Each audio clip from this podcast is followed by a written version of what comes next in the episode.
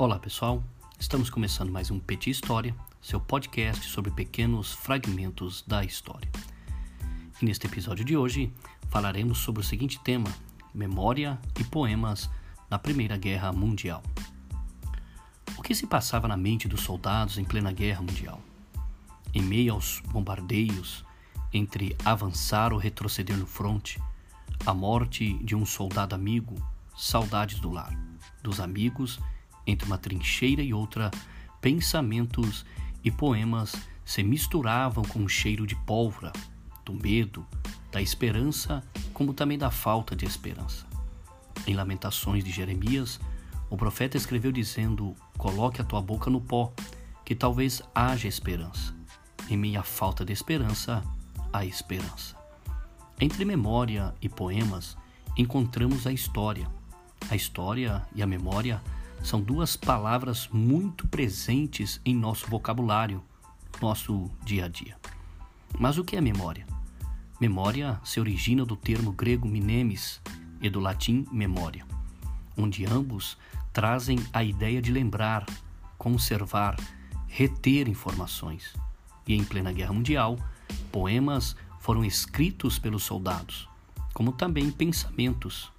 Queriam eles, os soldados, expor ao mundo o que se passava e, por que não, uma forma de se libertarem.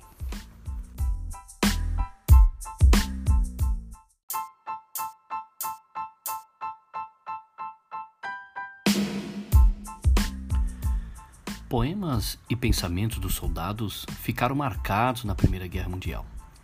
Muitos dos poetas que estavam na Primeira Guerra Mundial eram jovens da elite cultural e econômica britânica que se alistaram por um fervor nacionalista. Os seus versos, em plena guerra mundial, tornaram-se mais amargos no decorrer dos conflitos, transcrevendo no papel muitas vezes a angústia de vossas almas. Um destacado líder nacionalista irlandês chamado Tom Ketlow, que na época tinha 36 anos, que era professor de economia em Dublin, Irlanda, e era ele antigo membro do parlamento, ele então escreveu em 4 de setembro de 1916 para o seu irmão: Estou calmo e feliz, mas desesperadamente ansioso por viver. Se viver, passarei o resto da vida trabalhando por uma paz perpétua. Mas, infelizmente, saindo ele de uma trincheira, uma bala atravessou seu colete e a penetrou em seu coração. Quatro dias antes de morrer, Tom tinha escrito um poema à sua filha para quando ela perguntasse por que o pai a tinha abandonado para então ir jogar dados com a morte, segue então a parte do seu poema que dizia o seguinte: Ó, oh, vão lhe dar rima e razão. Alguns chamarão a coisa de sublime, e alguns descartarão em tom de conhecimento. Agora, com os tolos mortos, não morreu por uma bandeira, nem por um rei e nem por um imperador, mas por um sonho.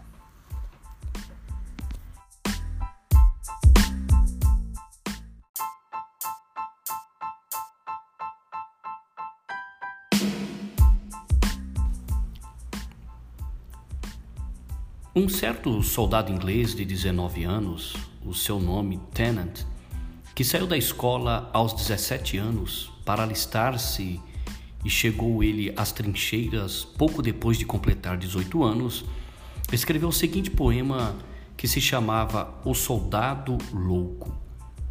Nos diz assim: Eu caí aqui três semanas atrás. Sim, eu sei. Está mais frio na noite desde a luta. Eu posso te dizer se eu escolher, ninguém sabe exceto eu, e quatro ou cinco, o que não está vivo. Posso ver todos adormecidos, três homens profundos. Você sabe o que estes ratos comem? Carne de corpo. Seis dias depois que chegaram ao fronte, este soldado morreu em combate. Em meio aos combates, estes soldados escreveram seus poemas, os seus pensamentos. Aquilo que estava ao seu redor, quem sabe, tentando encontrar um refrigério, uma válvula de escape, e por que não dizer expressar a sua revolta, o seu medo, o seu ódio por tudo aquilo que estava em sua volta.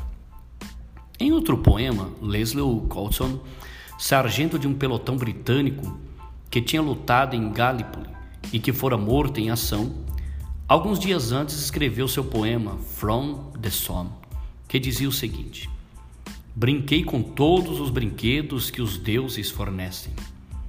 Eu cantei minhas canções. Agora eu liguei meus brinquedos quebrados.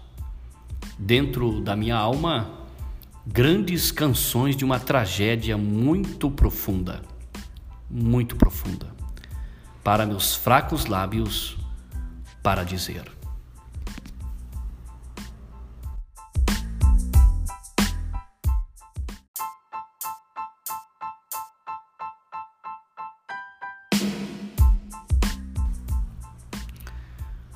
Soldados expressaram seus sentimentos em seus poemas.